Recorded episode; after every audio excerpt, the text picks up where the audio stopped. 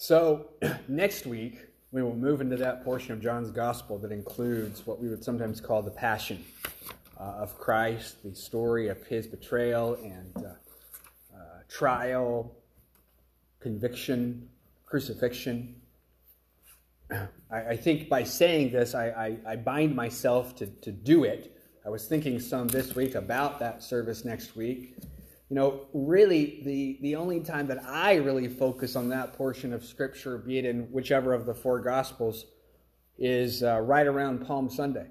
So I thought we may we won't get we won't get too too wild, uh, but we may reformat a little bit in order to kind of take chunks of that passage throughout the service. So I'll be honest with you, I don't really know what that's going to look like right now, but uh, have a week, right? So um, but I'm looking forward to that to that service. I think it's good for us as uh, as people of uh, of the cross uh, to spend some time considering it. So uh, service may look a little different. We'll include all of the usual uh, elements of our of our service. Uh, the order may be a little a little unique though, which I think it's good. I think it's good for us. I think it makes us aware during the service of kind of what's going on. It's easy for shoot, it's easy for me sometimes to just kind of, well, you know, here's the next thing, and you know, just kind of flow through the flow through the service. So pray for uh, pray for our service as we gather next week that God would uh, uh, God would speak to us. Hmm.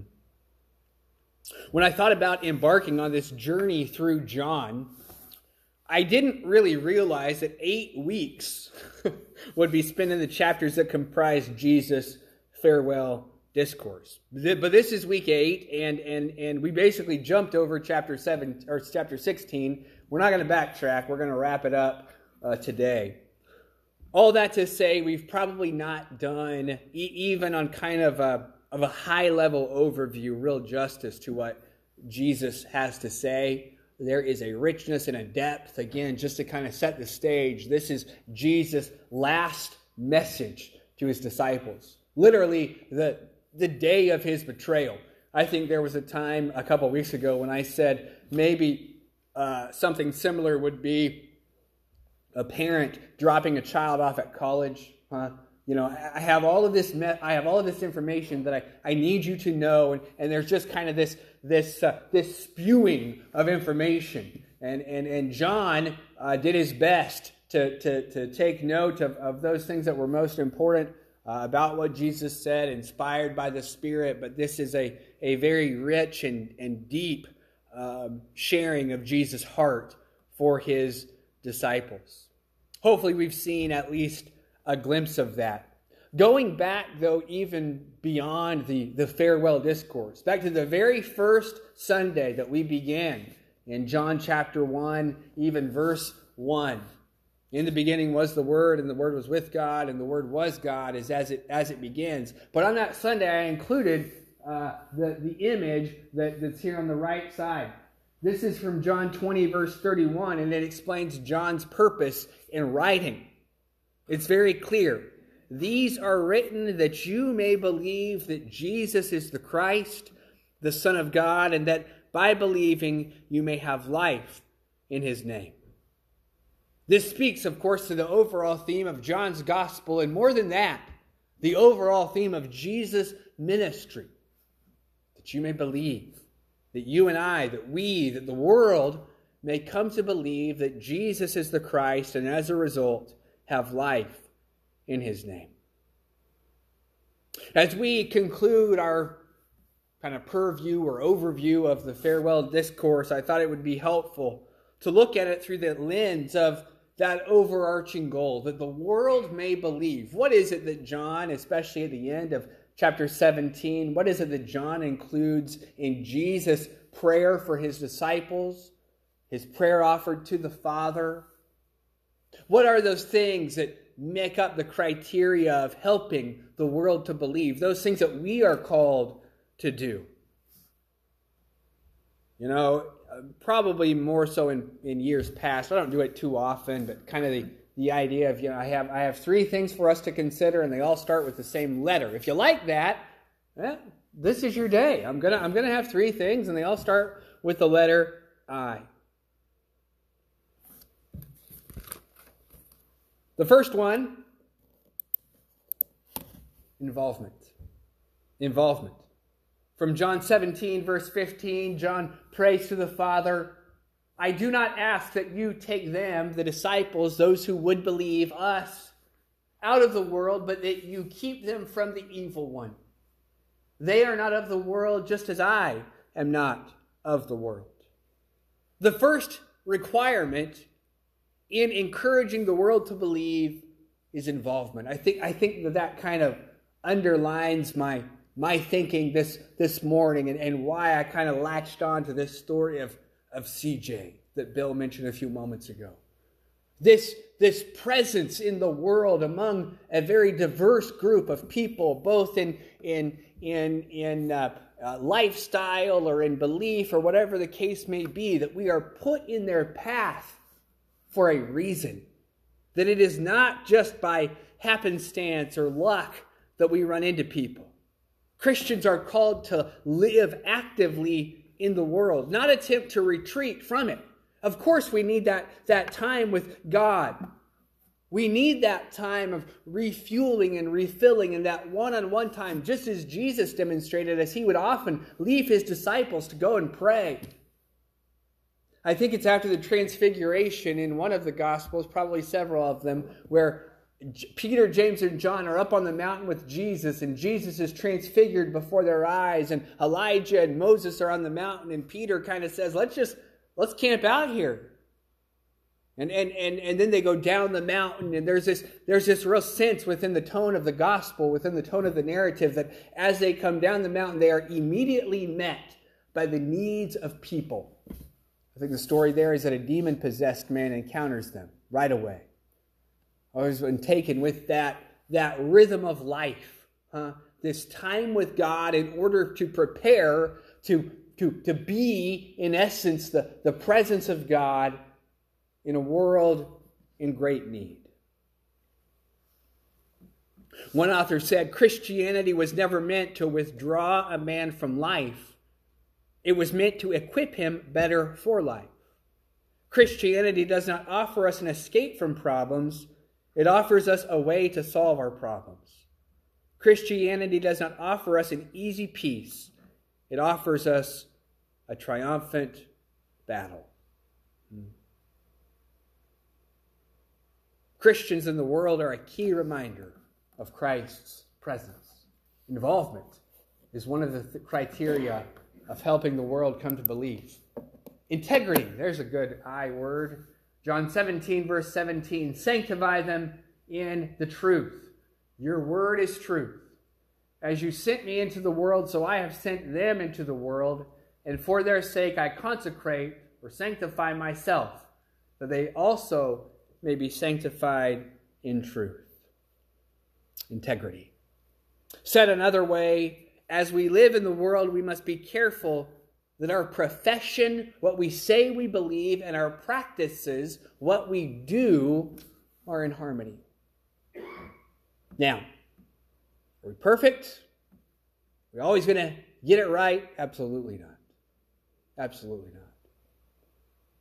There must be an awareness of that and a honesty about that, a humility about it that aligns that we are people who are redeemed by the Lord, who remain in need of the grace of the Lord, but who are attempting, striving by the power of the Holy Spirit to make sure that what we say and what we do matches. Let me tell you a great story about a young spelling bee contestant from a couple years ago. Her name was Rosalie Elliott. She had been invited to participate in the National Spelling Bee in Washington, D.C. She was a very, very bright 11 year old girl from South Carolina with a, a, darling South, Carol, South Carolinian drawl. Okay? It was her turn to spell. They had reached at that point the third round. This is the word she was given. I don't know if you can quite, it's kind of little. A vowel. Okay? Not A E I O or U. Avowal meaning acknowledgement, honest admission and affirmation of the truth of what you believe, affirmation. So little Rosalie was given the word avowal. She asked for a definition. She asked for the judges to use it in a sentence. And then, even though it was a word that she had not studied, had not prepared for, she began to spell. And with great deference to those with a accent, I will attempt to imitate her. She began A, V, O, W, I, L.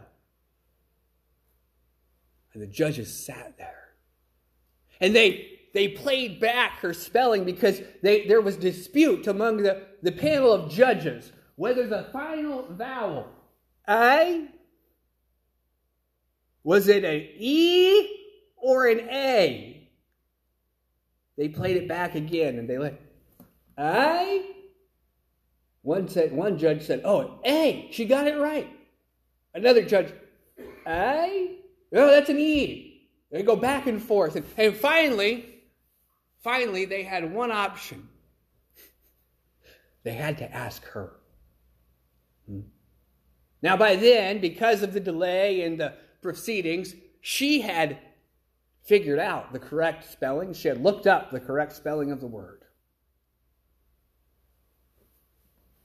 They called her back on stage, and the chief judge of the spelling bee asked her, Rosalie, this puts you in a predicament, but I'd like to have you confirm for me. That next to last letter of the word, was it in your spelling the first letter in the alphabet or the letter that comes after the D? Huh?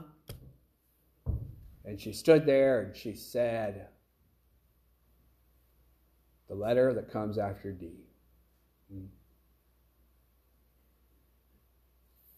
Later, the New York Times got wind of this story. It actually happened way more than a few years ago. It happened in the 80s. Hmm. And her integrity, this 11 year old South Carolinian speller, was lauded. In fact, they said that I think I think if you get the letter wrong, if you get the word wrong at the spelling bee, the bell dings, which has always confused me. This is why I never participated in the spelling bee. I think if you get it wrong, the, the bell dings. If you get it right, nothing happens. But the bell dinged after she confessed to misspelling the word. And the judges stood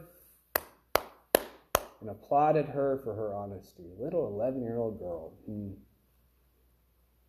being honest about what she had said, what she had done. She was lauded as an example of integrity. You know, the world will believe when it sees Christians who take their cue for moral principles and ethical decisions, not from the principles of the world. The world sees that all the time. If it feels good, do it. Or after all, everyone else is doing it, whatever. The world is looking for something different. Something like what Eleanor displayed. So, involvement, integrity. Our last one, incarnation. 17 verse beginning verse 22. The glory that you have given me, I have given to them that they may be one, even as we are one. Jesus prays to the Father, I and them, and you and me, that they may become perfectly one, so that the world may know that you sent me and loved them even as you loved me. In commenting on this somewhat wordy passage, one author described it as clumsy. I, I, I, can relate. I, I, I take that same impression, even from the words of Jesus. She attempted to summarize what Jesus is saying like this, though. I found it helpful. Christ has given himself to us so that we may give ourselves to each other. It returns us to the idea that our third requirement, our third criteria in the world coming to believe, is a familiar focus in John's gospel incarnation, this living among, this, this, this idea of God coming among us. Jesus' prayer is that we would be one, even as God the Father and Christ the Son experienced oneness. And within that dynamic, there exists an interdependence. There's another I word if you want to force one interdependence, whereby Christ has given himself to us so that we may give ourselves to each other. You belong to Christ. I belong to Christ. We belong to each other. Jesus is describing the oneness that comes when Christians share the experience of the presence of God, the glory of the Father, in the lives of his people and in the world. This, this, this goal of the Christian life in many ways.